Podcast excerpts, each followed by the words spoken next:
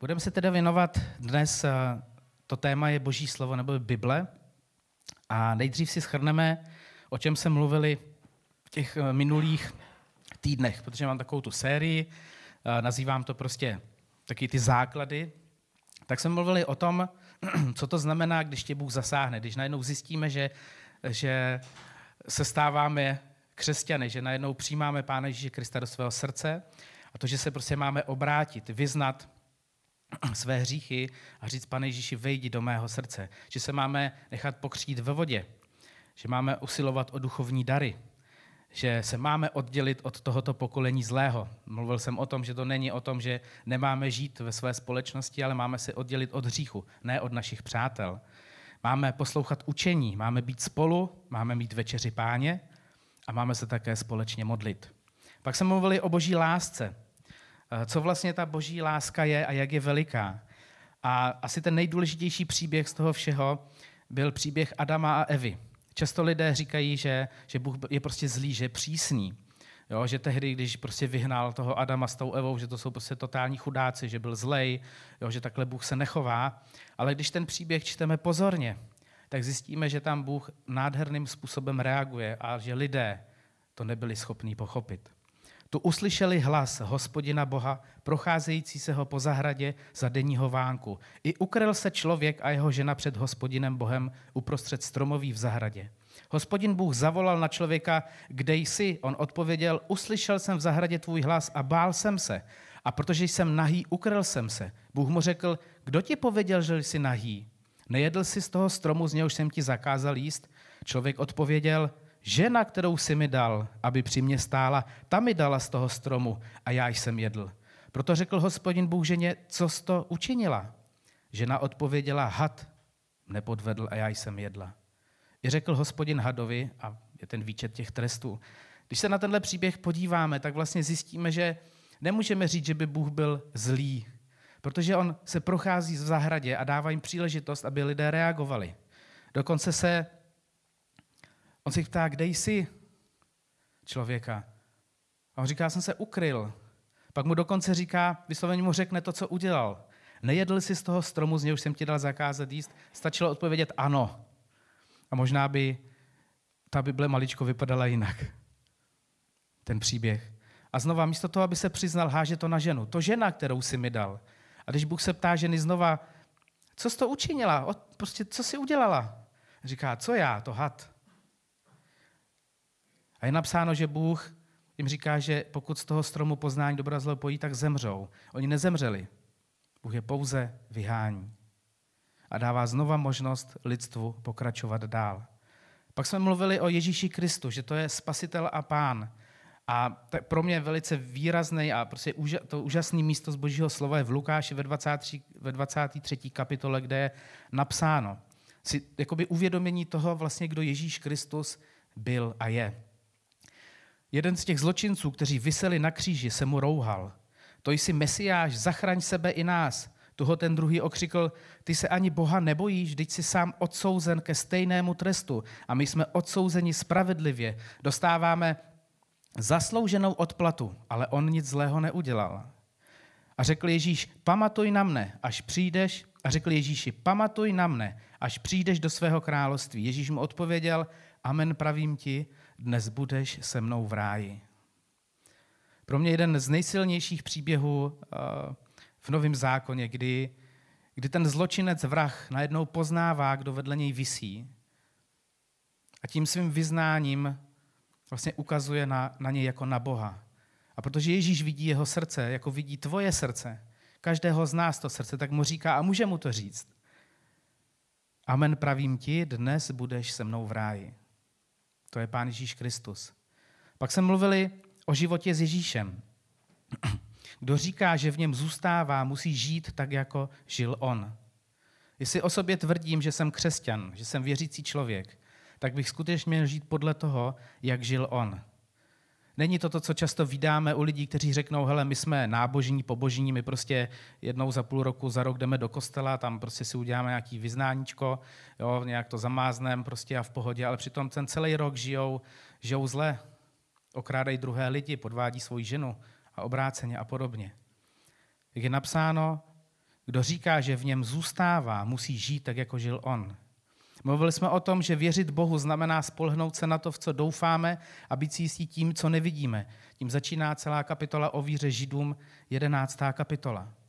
Tohle je velice těžký verš k pochopení, ale tam je výčet uh, příběhů uh, božích mužů a lidí ze starého zákona, kteří žili vírou.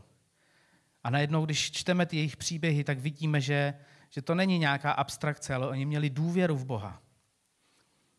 Oni věřili v těm zaslíbením, který jim Bůh dal. A také v Jakubovi 2. kapitole neuznáš ty nechápavý člověče, že víra bez skutků není k ničemu? Pokud tvrdím, že věřím, musím to ukázat na tom, jak se chovám. Vůči své rodině, vůči církvi, vůči svým přátelům, vůči druhým lidem kolem sebe. A naposled jsme mluvili o víře v akci.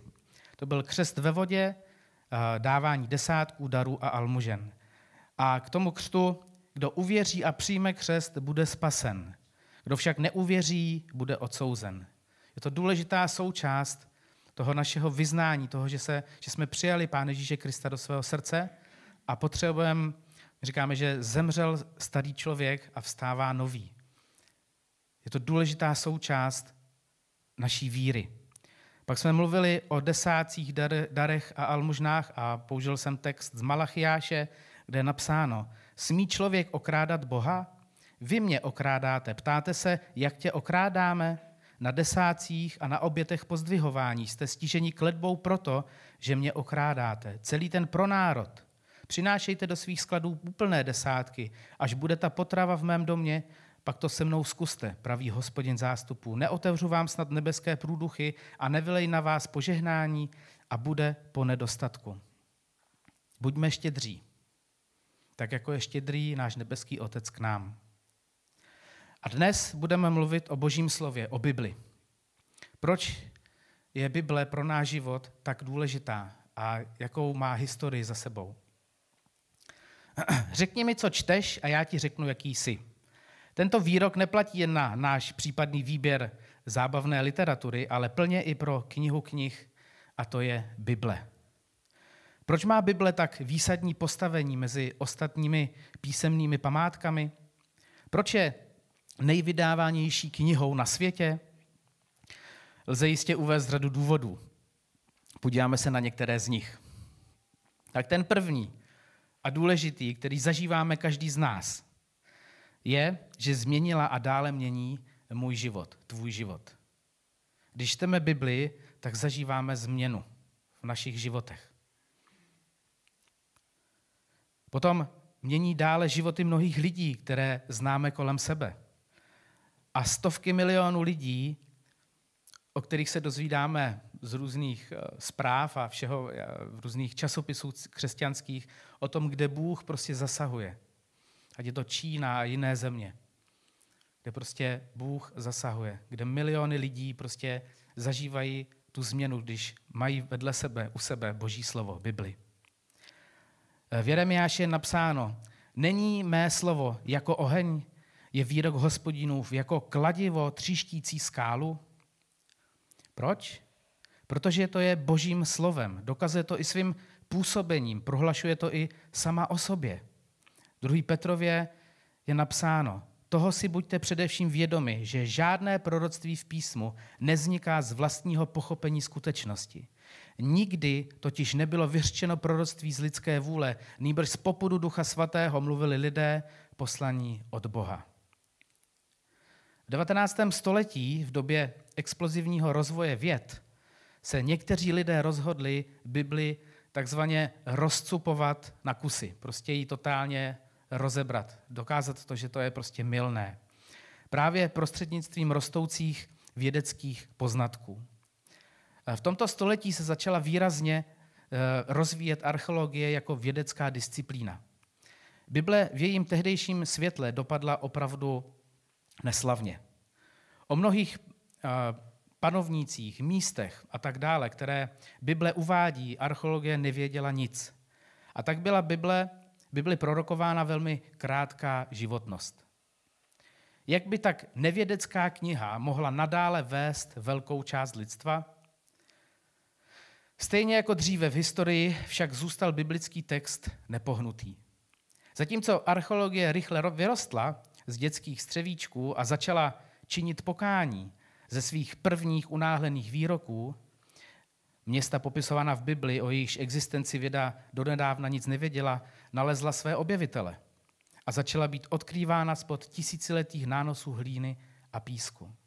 Rozvinuté civilizace, včetně jejich písma, o kterých mluví Bible, byly dříve považovány za rostomilý výmysl ze snůšek báchorek.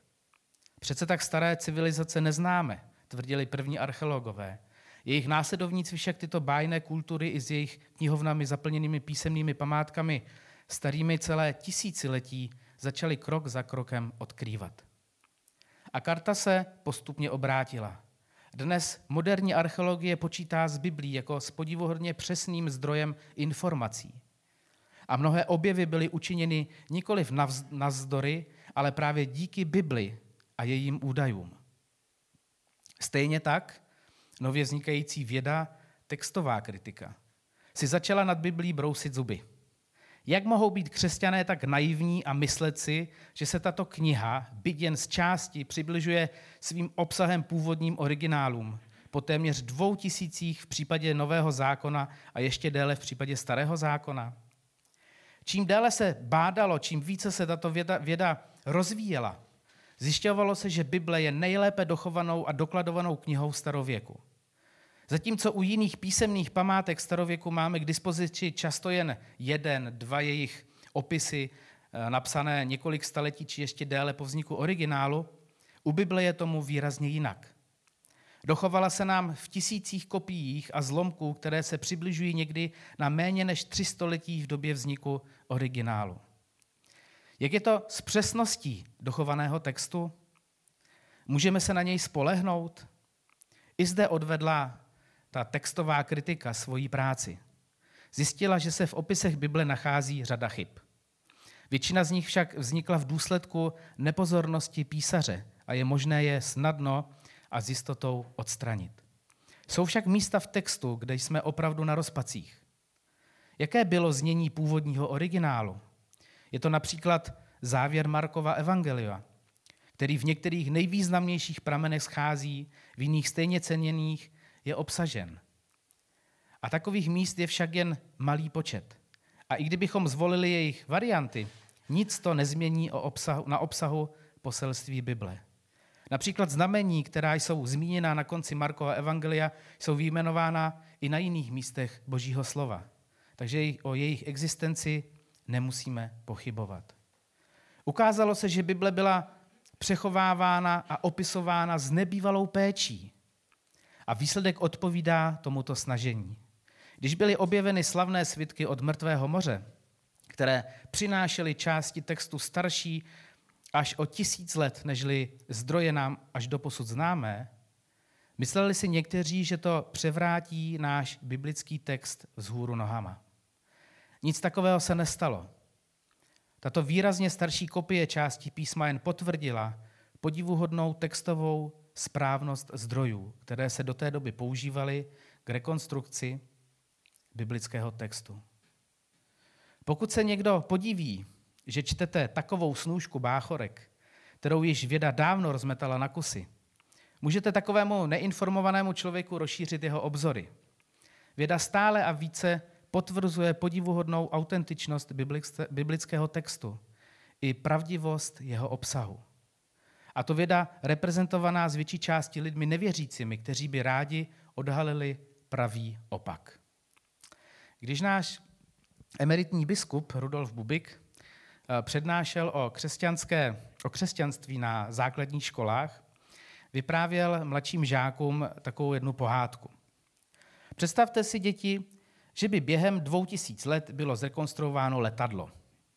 V době Kristově by udělali podvozek. V době Leonarda da Vinci křídla a v době objevu parního stroje vrtuly. A dnes, v dnešní době, by vytvořili motor. Pak by to vše složili dohromady. Myslíte si, že by to letělo? Samozřejmě, že děti jsou přirozeně moudré a křičí ne, ne nefungovalo, neletělo. A přesně to se totiž stalo s Biblí. Dnes víme, že vznikala v rozpětí tisíců let a přes století. Jednotlivé knihy na sebe svým obsahem, sdělením úžasně navazují, jak z fotografického, tak z teologického hlediska. To samo o sobě je zázrak, který dnešní věda ještě nedocenila. Protože jinak by, musel uznat, by musela uznat, že autorem takové knihy může být jen sám Bůh, ne člověk. Je dobré také vědět, že Bible používaná eh, katolickou církví obsahuje několik knih, které v Biblích jiných církví nenajdeme. Jde o takzvané knihy deuterokanonické, kteří, které římskokatolická církev k Bibli přidala v době rozvíjející se reformace. Dnes se domníváme, že tento krok byl motivován především snahou jasněji oddělit tu jedinou pravdu, nebo tu jedinou pravou církev od rostoucí reformačního hnutí, také tím, že tato jediná církev bude mít zároveň jedinou pravou Bibli. Tyto přidané knihy se nacházejí ve starém zákoně. V originále nebyly napsány hebrejsky nebo aramejsky, jako ostatní kanonické knihy, nýbrž řecky. Jsou z pozdější doby a židovské školy svého času diskutovaly o jejich možném zařazení do kánonu písem. Nakonec však zvítězilo složení, které nacházíme v našich biblích. Považujeme židovský národ za nejpovolanější k vytvoření kánonu starého zákona proto, že jim Bůh tyto knihy také svěřil. K obsahu naší Bible se přiznával opakovaně pán Ježíš i jeho učedníci, protože přes své četné odvolání na starý zákon nikdy, nikdy necitovali z knih deuterokanonických, ale pouze kanonických. Jestliže jsme se podívali na Bibli z pohledu logiky i vědy, je na čase se podívat na ní skrze jí samotnou. K čemu je Bible dobrá, nám říká ve 2. Timoteovi 3. kapitole. Veškeré písmo pochází z Božího ducha a je dobré k učení, k usvědčování, k nápravě, k výchově ve spravedlnosti, aby Boží člověk byl náležitě připraven ke každému dobrému činu. Nebo také 105. verš Žalmu 119. Svíce nohám mým jest slovo tvé a světlo stezce mé. Říct to můžeme i takto. Svíce nám svítí cestou, svítí cestu stěží na půl kroku dopředu. Prostě svíce má to malý dosah. Stejně tak Boží slovo nám často poradí ve sporném okamžiku našeho života – abychom se mohli bezprostředně správně rozhodnout, prostě na ten krok. Na druhé straně nám ale nezůstává zcela zakryt ani náš pozdější život. Ještě jednou. Svíce k nohám mým jest slovo tvé a světlo stezce mé. Tak je to i s naším životem. Bible nám neodhaluje, kolik budeme mít dětí. Zda se šťastně vdáme, či oženíme. A čeká-li nás cesta za moře, Toto se snaží odhalit věštky něčí jiní služebníci toho zlého a přinést tak do našeho života prokletí. Bůh se však rozhodl většinou tyto informace před námi skrýt. Výjimečně je poodhaluje skrze proroctví. Ale začátek a konec cesty jsou pro nás písma zcela zřejmé. Naše cesta začíná odezdáním života Krista spolu s pokáním a skončí, pokud vytrváme, jeho v přítomnosti v nebi. Co s božím slovem prakticky? Někdy slyším příběhy, že rodiče či jiný příbuzní a blízcí a kamarádi těch, kteří se eh, obrátí a přijmou Pána Ježíše Krista, tak jim říkají, neležte neustále v té Bibli a přečtěte si taky něco jiného, abyste z toho nezblbli. Argumentace, argumentace je jistě na první pohled velmi rozumná. Na druhé straně, pokud chci být dobrým studentem, ležím ve skriptech a materiálech, od rána a do večera, až do večera. Až mi skutečně může hrozit, takzvaně, že z toho zblbnu. Tomu se však nikdo nediví, naopak býváme v tom směru velice pozbuzováni, aby z nás něco bylo. Studuj, studuj, co děláš, jo? Prostě nebuď na tom mobilu, studuj, studuj, studuj. Ale i Bible nám říká, jak s ní máme zacházet, aby z nás něco bylo. To je 5. Možíšova 6. kapitola. Slyš, Izraeli, hospodine je náš Bůh. Hospodin je náš Bůh. Hospodin jediný. Budeš milovat hospodina svého Boha celým svým srdcem a celou svou duší a celou svou silou. A tato slova, která ti dnes přikazuji, budeš mít v srdci. Budeš je vštěpovat svým synům a budeš o nich rozmlouvat, když budeš sedět doma nebo půjdeš cestou. Když budeš uléhat nebo vstávat, uvážeš si je jako znamení na ruku a budeš je mít jako pásek na čele mezi očima. Napíšeš je také na veřeje svých domů, svého domu a na své brány. Ano, čtěme Bibli, žijme jí, vracejme se k ní, předávejme ji dalším. Bible nám dává pevný rámec, oporu, ze které nesmíme vybočit ani nalevo, ani napravo. Vždyť Bůh stotožňuje písmo, Bibli, Boží slovo se samotným Kristem. To si můžete přečíst, eh, přečtěte si začátek Janova Evangelia. Na druhé straně Bible otrocky používaná bez vedením ducha, svat, ducha svatým je velice nebezpečná. Kolik se natropilo zla, kolik lidí bylo jejím jménem povražděno, upáleno. A to vše ještě za doprovodu pokrouceného teologického výkladu. Proto potřebuji obojí. Dobrou znalost Božího slova, abych neopouštěl byť nevědomky jeho rámec a propojení s Duchem Svatým, kterým nebude do tohoto slova uvádět. Důležitou pomocí v tomto úsilí mi bude, budou křesťané, starší ve víře, protože mají ty zkušenosti a ví, co to znamená žít s přítomností v srdci s Bohem, žít s Biblí vedle sebe. Ať se ti stane Bible dobrou studijní pomůckou. Používej ji hojně, i tušku, i pastelky. Já si pamatuju, jak moji rodiče, můj táta, jak má rád takové ty přesné věci a všechno, tak Bible měl nádherně zaškrtanou.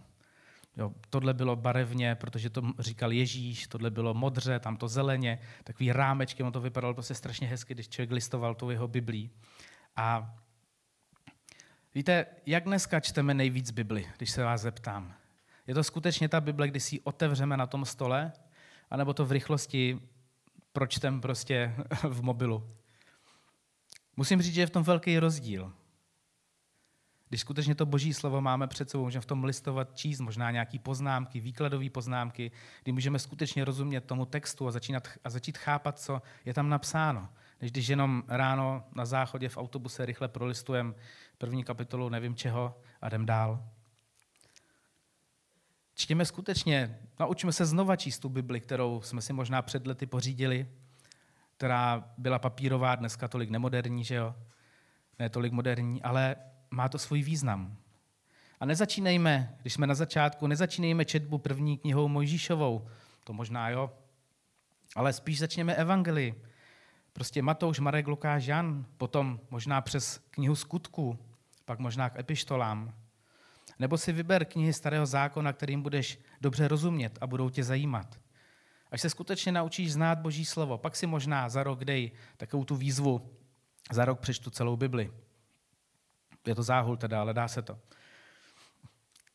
Ale na začátku hledej a ptej se lidí kolem v církvi, co jsou ty knihy, které mě pozbudí, které skutečně začnou měnit můj život a začnu jim rozumět.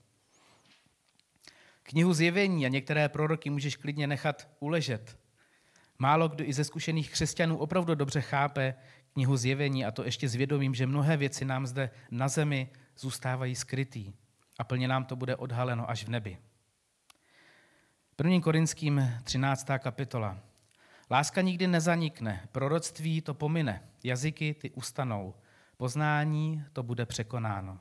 Vždyť naše poznání je jen částečné, i naše prorokování jen částečné, až přijde plnost, tehdy to, co je částečné, bude překonáno.